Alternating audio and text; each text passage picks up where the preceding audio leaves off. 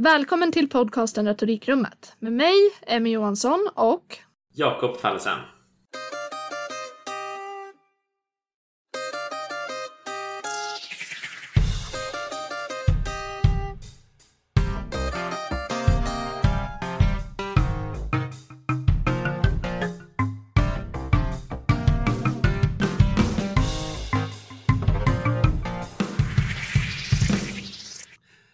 Jobbat tidigare på ett callcenter som säljare.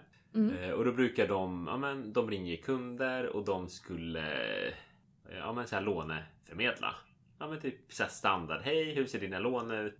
mm. Behöver du nya lån? Vill du ha sänka din ränta? Det är typ Lendo. Tänk så.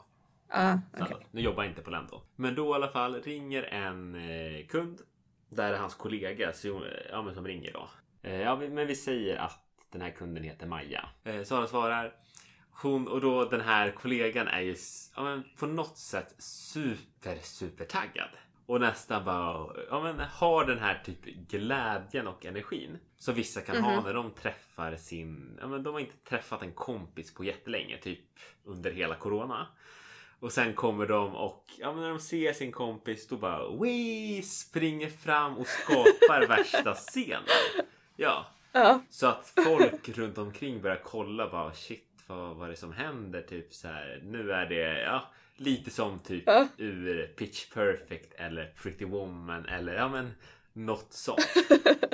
Ja, jag ser bilden framför mig. Jag, jag tänker typ den här ja, men Dirty Dancing scenen när hon ska springa fram och hoppa och han håller ja, men tar emot henne. Typ. Hon är ju väldigt taggad ja. ja, och har en den typen av känsla lyckas den här kollegan förmedla i det här telefonsamtalet och det är ju sjukt.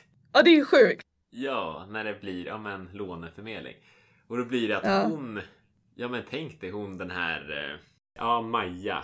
När hon, hon tänker att hon är med i Dirty Dancing och sen kommer Jonathans kollega där och tar emot henne och fångar henne. Ja. Det är klart hon blir glad, ja. Så jag tror någonstans att vi nu i podden, vi ska ju vara den här, nu, jag, jag minns inte vad han heter, han är jättekänd. Minns du i Dirty Dancing? Ja. Ja, ja, jag vet Är exakt inte- vem du menar. Är Jag ser inte bilden. Mick Jagger, är det? Alltså ja, namn, herregud, jag har ingen aning. Okej, men han, alla vet vem jag, jag vet vem du om. menar. Ja, ja. Vi, nu i den här podden, vi ska ju vara honom. När våra lyssnare kommer in här, de ska springandes in i retorikrummet och vi kommer där och Ja. håller upp dem. Ja. Absolut, det tycker jag. Så med den känslan, där man vet, om när det är Dirty Dancing, då vet man att nu, nu är det snart fest. Ja, nu går vi in med partyfeeling och Ja. helt Så galet att de bara. bara, ni, ni är vinnare, ni har hittat retorikrummet. Ja, exakt så. Vi ska göra alla våra lyssnare till vinnare. Fast egentligen så är det där en sjuk story för att det visar verkligen hur... Alltså det var säkert en hel del retoriska knep i det där. Ja. Ehm, som det blir ett bevis för hur tydligt man kan påverka människor. Till saker de kanske aldrig skulle ha gått med på annars. Men jag tror där just med känslor att om man blir så Mm. typ uppumpad eller hamnar i feeling typ. Då kan man ju fatta jättedumma beslut. Så man bara oj, Ja. hur, hur, Och på ett sätt så det här? Typ. är väl det en av anledningarna till att vi startar den här podden också. För att vi vet ju att man genom retorik kan bli medveten om sin egen kommunikation och andras kommunikation runt omkring en. Både vad man själv sänder ut och vad man tar in från andra. Och genom att bli medveten om det och medveten om den typen av verktyg som till exempel säljare används eller som används i media eller av politiker så kan man ju välja mycket lättare vilka man väljer att påverkas av och vilka man ja, men sätter upp en liten skyddsmur kring, kan man väl säga. Har du känt att du kan göra mer medvetna beslut, fatta bättre beslut för att du kan kanske genomskåda den där typen av grejer eller, eller på något sätt se när retorik jag vill inte säga att retoriken försöker övertyga dig för att retoriken i sig är ju ett verktyg som sen kan Mm. användas på olika sätt. Men skulle du säga att du har blivit bättre rustad att se igenom saker och se mer klart i situationer efter att du lärde dig om retorik än vad du var innan? Det är väl både en för och nackdel. För att ja. men den här medvetenheten, tidigare kunde man typ gå runt och vara dum. Lite så. Okej, det där kanske vi får klippa bort. Du kallar just Ja, alla det som inte kan retorik för dumma. Ja, och då Okej. menar det absolut inte. Eller kanske. Ja. Så då, och då tror jag någonstans att vara medveten om okej, vad är det som sägs, vad innebär det och verkligen gå och lyssna och betona ord. Mm. Sen kanske inte jag är den bästa lyssnaren men i alla fall jag blir medveten om orden. Ja. Och då kan man också bli typ så här inte paragrafryttare men typ ordryttare. Ja. Att det blir att man hör varenda ord, kanske funderar men det där ordet, varför sa de det? Vad i? Och verkligen, ja men typ att man tänker sig för när man pratar. Förutom Mm. nu i podden kanske, men i vanliga fall då. Ja. Precis, här tänker vi inte alls, här bara kör vi. Nej men jag håller verkligen med. Jag tror att, alltså ena sidan är det verkligen så att man, man blir medveten om alla små nyanser på ett helt nytt sätt. Saker som, alltså till viss del är det säkert bara tillfälligheter vilka ordval människor väljer och, och till viss del säger det ju någonting om deras syn på, ja men deras perspektiv, hur de ser på, på världen eller på den de pratar med eller på olika sätt. Jag kan ibland gå runt på, på stan eller på mataffären eller typ när man sitter på bussen och så hör man människors samtal.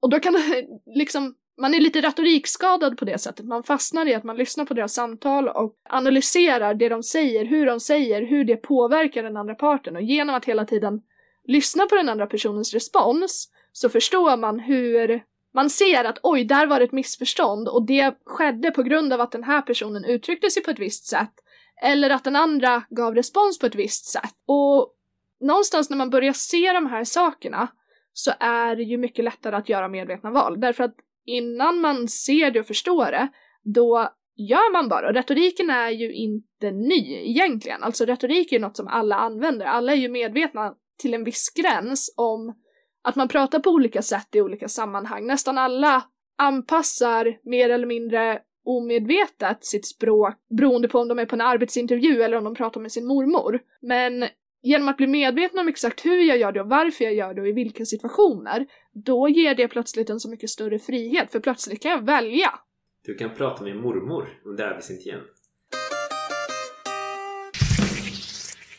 Men vi kanske skulle presentera oss lite. Vad tror du? Ja, nej, men det, det, kan, det låter som en bra idé. I, ifall att det är någon mer än min mamma som lyssnar på det. Sen tänker jag din mamma, hon vet inte vem jag är. Sant! Men ska Ja. vi göra så då att jag börjar med att eh, presentera dig? Så... Inte alla lyssnare, inte bara din mamma. Ja, Okej, hej mamma! Ja. Det är inte Det bara till dig. Ja, det här är Jakob. Jag tänker att vi har ju bara sagt i den här inledande snutten att vi är konsulter. Sa vi ens det? Nej, det Nej, inte. nej, Men det sa nu, vi nu vet de att vi är retorikkonsulter. Ja, Så jag exakt. tänkte att i och med att jag visste att vi skulle presentera oss. Då googlade jag på 15 komplimanger. Så jag tänkte att eh, ja, du får checka av några av dem. Ja, alltså det sjuka är att jag skulle typ kunna köra den här listan och det skulle vara en genuin presentation av dig. Faktiskt. Eh, för att jag, jag menar om jag, om jag börjar lite på den här listan att du är smart, du ger mig energi och du är rolig. Alltså redan där har vi verkligen träffat in och nästa här, du inspirerar mig. Alltså, för att om, om jag skulle presentera dig så skulle jag säga att en av dina toppgrejer som jag tänker på det är att du har väldigt mycket energi och att du också har väldigt mycket idéer. Och det gör just att du blir väldigt rolig att jobba med. Det, det är alltid nya projekt på gång samtidigt som du faktiskt också, alltså du, du är inte rädd för att ta tag i ett projekt från grunden och verkligen arbeta igenom och, och göra alla delar i det.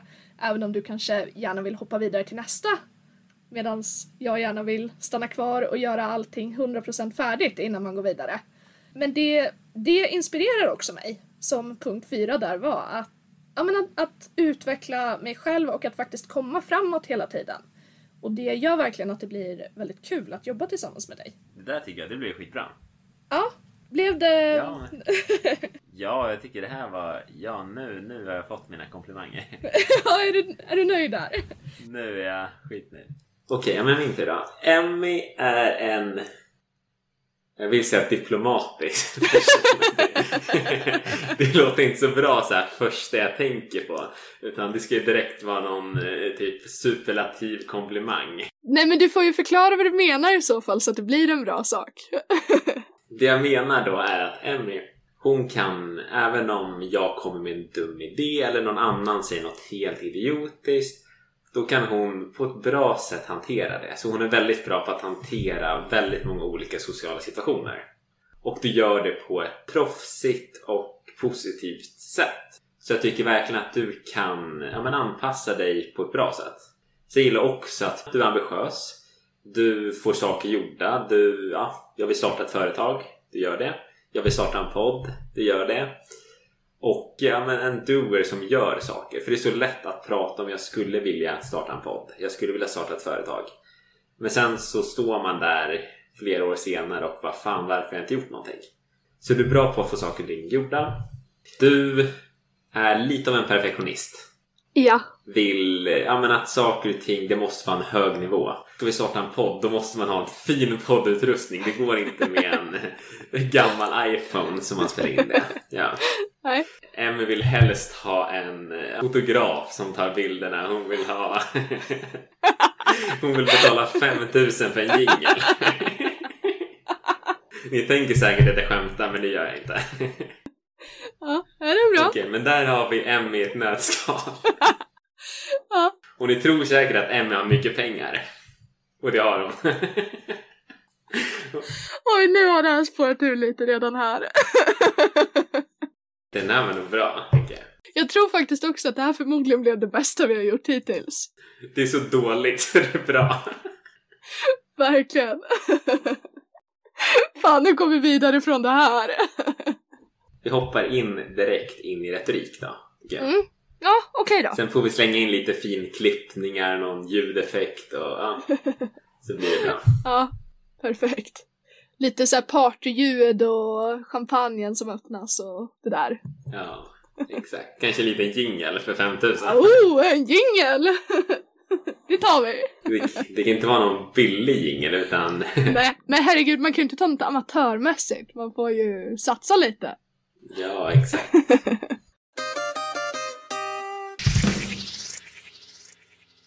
Jag tänker många, i alla fall jag själv, så här, när man ja, men börjar läsa retorik så var det, jag tänkte typ så här, ja men Stefan Löfven, han använde sig av en, jag vill säga bra retorik, men det tänker jag inte säga. Så jag Nej. tänkte väl lite så, ja, men så här, presentationsteknik, taleskonst, ja men hur pratar man? Vad ska man säga? Hur, hur håller man ett tal? Typ så tänkte jag börja. Jag tror att min enda uppfattning om retorik innan jag började plugga det, det var nog det man hade fått lära sig på gymnasiet, vilket jag tyckte att det var roligt, men man inser ju nu efteråt att det är väldigt, väldigt lite av allting som är retorik. Det var lite så här etos, patos, logos, vilket ju är en väldigt stor del och säkert något vi kommer att få anledning att prata mer om i podden. Men det är en ganska liten del av allting som är retorik.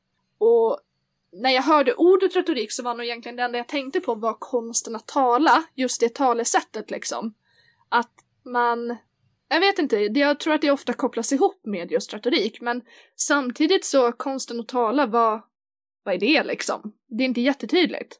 Så för, för att reda ut retorik och vad, vad retorik är så har jag faktiskt förberett en liten grej. Jag tänkte att vi skulle ta ett par citat här, så skulle vi kunna diskutera dem lite. Och det är alltså citat som, eh, ja men om, om vad retorik är och det, jag, jag valde att göra så att vart, vart går man först när man vill ta reda på någonting? Wikipedia. Nej, du går till Google först. Och googlar dig in till Wikipedia. Ja, exakt. Wikipedia högst upp, den tar man. Och där får man liksom all världens kunskap samlat på ett smidigt sätt. Alltså har jag Wikipedias definition av retorik. Sen tog jag också retorikens fader, Aristoteles själv. Hans definition av retorik. Och eh, tänkte att vi kan prata lite om det. Och sen så har jag också hittat ett citat av Elaine Eksvärd om vad hon anser att retorik är. Så jag tänkte att eh, de här, även om det är tre citat så skiljer de sig faktiskt åt lite grann. Jag tänkte att vi skulle kunna prata lite om dem och se hur vi ser på det. Om vi håller med eller om vi inte gör det och varför. Retorik är ju ett ämne liksom, hur, hur kan man ha så olika definitioner om det? Ska jag läsa upp ett citat? Ja, men kör. Ja. Då börjar vi med Wikipedia då. Retorik är läran om talekonsten. Vad tycker du om det? Jag bara, ska du säga något mer? Men det var det var färdigt där, det var inte längre än så. Jag, jag valde en kort mening på Wikipedia, det stod mer, men Nej men jag tänker att det är väl typ ja, men den allmänna bilden av retorik, tänker jag. Den här Wikipedia. Och det är väl det som många har väl sagt så därför har det blivit men Wikipedia blir ju folkets röst i det här sammanhanget. Och tänker väl då också men att eh, ja, men lära sig hur talar man bra och då är det kommer de säkert på Wikipedia så är det säkert om etos, patos, logos. Du ska ha lite logik, lite känslor. Du ska vara förtroendeingivande. Var en expert. Så jag tror väl sådana saker kommer också upp. Jag tänker också att det här läran om talekonsten, det påminner ju ganska mycket om konsten att tala. Det som jag hade som uppfattning tidigare. Men samtidigt så är det de här nyanserna vi pratade om. Det, det finns en viss skillnad i konsten att tala och läran om talekonsten. Att det blir på något sätt, det, konsten att tala, det är så... Det blir lite sterilt på något sätt. Då handlar det bara om, om att jag ska prata, medan konsten, nej, läran om talekonsten, då handlar det på något sätt mera om hela läran, hela förståelsen av talekonsten och att, att kunna tala eller prata väl innefattar på något sätt så mycket mer än att bara prata själv. Förstår du vad jag menar? Att det handlar om mycket mer av det här med till exempel analys, att faktiskt lyssna och, och andra delar av retoriken som, som jag ser som, som ganska viktiga nu efter att ändå ha, ha pluggat det, som jag inte hade med mig innan det. Vad tänker du om skillnaden? Ja, men jag håller med. Jag tror det här typ blir väl en... Jag tror Aristoteles nämner väl något liknande. Ska vi hoppa vidare ja, till honom? Ja, vi tar den. Konsten att, konsten att vara det en... Okej, okay, det är bra om man kan läsa också. Konsten att vad det än gäller finna det som är bäst ägnat att övertyga. Okej, okay, men Aristoteles, konsten att vad det än gäller finna det som är bäst ägnat att övertyga.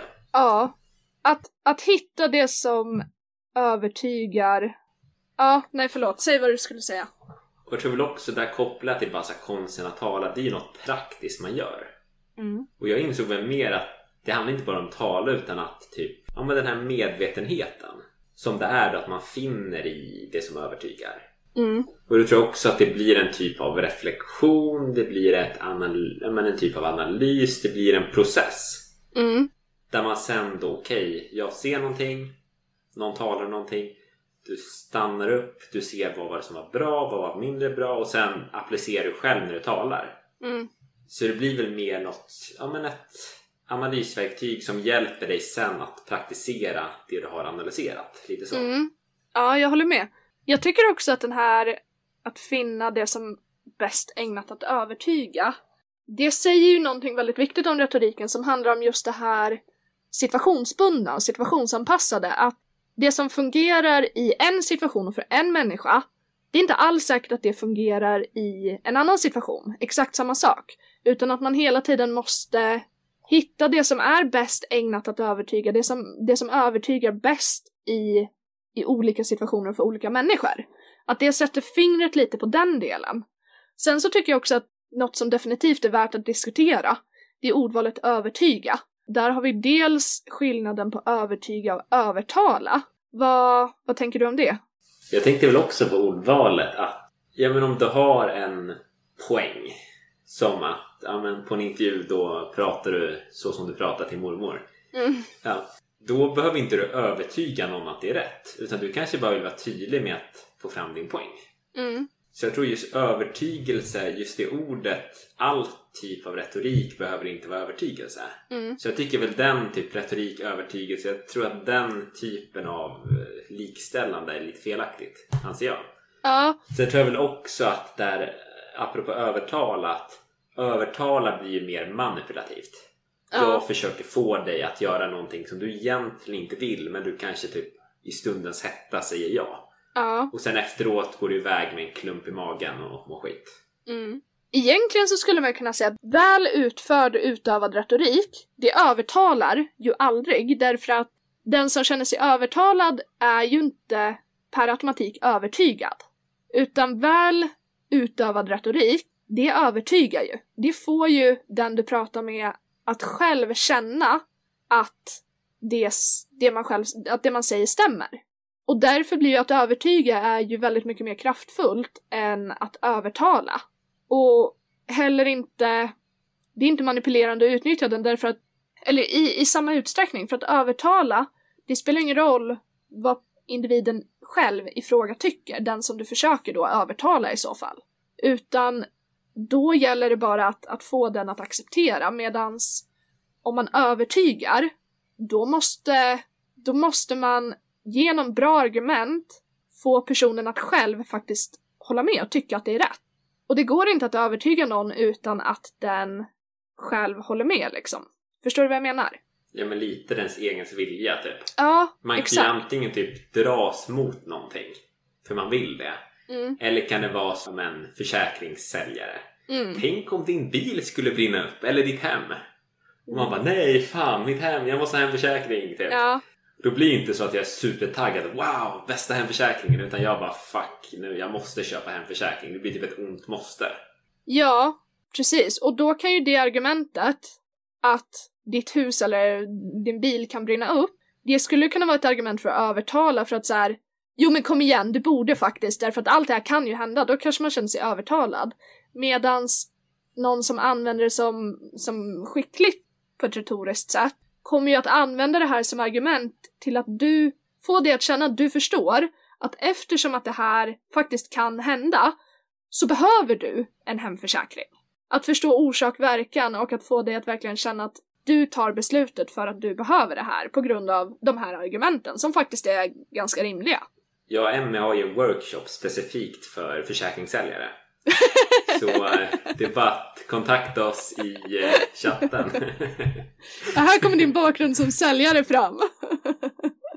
ja, absolut. Det löser vi. nu tror de säkert att det är ett skämt. Och det är det. och det är det verkligen. ja, Okej, ja, men ska vi hoppa vidare till Ja. nästa person. precis. Nästa citat, det är alltså Elaine Eksvärd. Vem är Elaine då? Ja, jag tänkte att man får väl ändå säga att hon är den moderna tidens mest välkända retoriker. Och därför så tyckte jag att, ja, Wikipedia i och för sig, men Aristoteles det är ju inte den mest moderna definitionen av retorik kanske. Den är, nu kommer mina dåliga historiekunskaper fram redan, redan så här i första avsnittet. 2500 år sedan? Kanske? Eh, ja, ah, vi, vi kör på det. Så du menar att Elaine, hon är alltså kändare retoriker än Stefan Löfven? Jag skulle väl säga att Stefan Löfven är inte en retoriker. Han är ju en person som använder retorik som ett verktyg i sin politiska debatt. Men Elaine Eksvärd är ju retoriker. Och hon säger att retorik handlar om konsten att få folk att vilja lyssna på det du har att säga. Jag tyckte det låter ju skitbra. Ja, Nej men tydligt och bara, men att få folk att vilja lyssna. mm, Ja men som vi pratade om att personer ska ändå vilja. Och jag tror mycket på att när det kommer till en kommunikation, det går att hitta win-win. mm, Så att personen typ, ja men du talar om någonting intressant som också är bra för personen.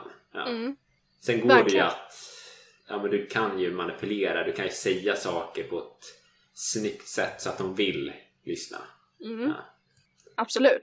Nej men jag skulle väl egentligen säga att på något sätt, alla de här är ju riktade mot ja, men, talekonsten, att finna det som är övertygande eller att få andra att vilja lyssna på det man har att säga. Det är ju inriktat på att prata själv, men samtidigt så finns det ju något om det här i just i läran om talekonsten och i att finna det som är bäst ägnat att övertyga. Och även att få folk att vilja lyssna. För att få dem att vilja det, eller för att finna det som är övertygande, så finns det ju faktiskt väldigt mycket utöver bara det man har att själv, säga själv, som handlar om att både förstå och värdera andra, men också framförallt kanske att, att eh, läsa situationer, att analysera. Och det skulle jag säga kanske är en av de största delarna i retorik, att det nästan handlar mer om att veta hur man ska lyssna och förstå än vad man säger själv. Därför att att säga rätt saker vid rätt tillfälle, det, det är ju inte svårt om du vet vad som är rätt saker och när rätt tillfälle är. Det är ju svårt innan du vet det och för att veta det så måste du göra analysen. Förstår du vad jag menar? Ja men där någonstans, men veta vem är det jag pratar med. Mm. Och om Verkligen. du vet vem du pratar med, då tror jag det är lättare att få den att vilja lyssna. Ja. Men om du inte vet vem du pratar med eller om du inte vet vad du ska säga eller hur du ska säga det till den här personen. Så det blir ju också det här förarbetet tror jag. Att ja, men, bygga upp erfarenhet, analyser och ja, men, öva. Verkligen. Och här tror jag att vi kommer att ha, det här kommer vi behöva göra flera avsnitt om, både om hur, hur man gör just för att hitta det här. Hur, hur gör man för att finna det som är övertygande? Eller för att få folk att vilja lyssna? Det är ju sånt som vi kommer att få ägna många avsnitt då tror jag. Jag hoppas det i alla fall för att det vore väldigt roligt. Och också om, med hur lägger jag upp ett argument så att jag faktiskt får någon att vilja lyssna på det? Hur vet jag vad som är övertygande i en viss situation? Hur, hur ska jag finna det? Det finns ju jättemycket här som är väldigt intressant att titta mera på. Så jag tänker att sammanfatta, men då, då har vi pratat om... Ja, vad har vi pratat om? Men vi har pratat om retorikrummet. Om, om vi har presenterat oss själva. Vi har pratat om en dyr jingel. ja. Eh, Stefan Löfven har vi pratat om. Ja. Vi har pratat om eh, vad retorik är, framför allt. Ja. Så jag tycker att vi har hunnit med en hel del i det avsnittet. Ja, absolut. Det har vi. Det finns mycket, mycket mer att säga framåt, men, men innan vi tar det så kanske vi ska säga vår mejladress, hur man kommer i kontakt med oss och vart man hittar oss helt enkelt. Och eh, då kan man antingen söka på Instagram på retorikrummet så kan ni följa oss om ni vill eh, veta mer om när vi släpper avsnitt och sådär så kommer det upp där. Och eh, sen kan ni också mejla oss om ni skulle vilja komma i kontakt med oss och det gör ni på retorikrummet at gmail.com. Det är så här fan-mail. Eh, jag hoppas det. Vi älskar er podd. Den är den bästa som finns. Jag hoppas det. Det vore, det vore otroligt om vi fick det. Från mer än våra föräldrar. ja, exakt. exakt. Men eh, jag tänker att man får jättegärna komma med förslag och eh, förbättringsmöjligheter och sådär också. Allt är välkommet. Och ämnen som man vill att vi ska snacka om. Gud ja, verkligen. Äh? Det vore jätteroligt. Vad, vad vill du snacka om där med? Eh, alltså jag har så jättemycket som jag verkligen vill prata om, men jag ser... Jag, jag har nog två saker, eller två olika områden skulle man kunna säga, som jag verkligen, verkligen ser fram emot. Och dels så gillar jag eh, relationsretorik, skulle man väl kunna säga. För att jag, jag använder det själv hela tiden och jag tycker att jag, det, det hjälper mig så mycket i min vardag med att ja, men få bättre relationer och kontakt med människor helt enkelt. Eh, så det ser jag verkligen fram emot att prata om. Sen så ser jag också fram emot att prata om såna här vardagsgrejer som dyker upp hela tiden. Som att, ja men, du vet kompisen som alltid kommer sent eller som inte dyker upp. Eller, ja men hur man pratar med sin partner som inte plockar ur diskmaskinen. Sådana saker. Egentligen ganska simpla saker men som liksom ofta är ganska närvarande. Det ser jag väldigt mycket fram emot att prata om för att retoriken är Alltså för mig, i mitt liv, så är retoriken så närvarande i så många delar. Och jag tror att det kan göra stor skillnad att bli medveten om det. Men jag hakar på vardagsproblem. Jag tror det är asnice. Mm. Det är inte nice med problem men... Nej. jag vet inte vem det som sa det. Men att då prata om att personen bråkar, ja men föräldrar bråkar med sin son Mm. Och varje kväll bråkar de en halvtimme. Mm. För att ja, men sonen vill inte lägga sig eller ja, men något i den sidan. Och man tänker, ja men en halvtimme. Mm. Sen så när man tänker efter det här vardagsproblemet. Mm. En halvtimme per dag blir ju ja, men typ tre timmar i veckan. 52 mm. veckor. Det blir så här 150 timmar mm. varje år. Ja. Och det blir ju så här fyra heltidsveckor som ni har tjatat på det här. ja.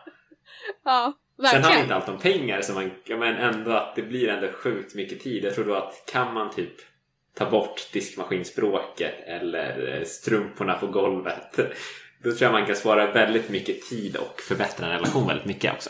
Ja, men jag håller med. Det gör verkligen otroligt stor skillnad. Tack för att ni lyssnat. Våran Tack för att ni har lyssnat. är 070 Säger du bara ditt privata personnummer just nu? Mitt privata personnummer. Jag menar telefonnummer! Då, ja, men det, det var ja. nog allt ja. den här veckan. Okej. Okay. Tack för att ni har lyssnat. Hejdå!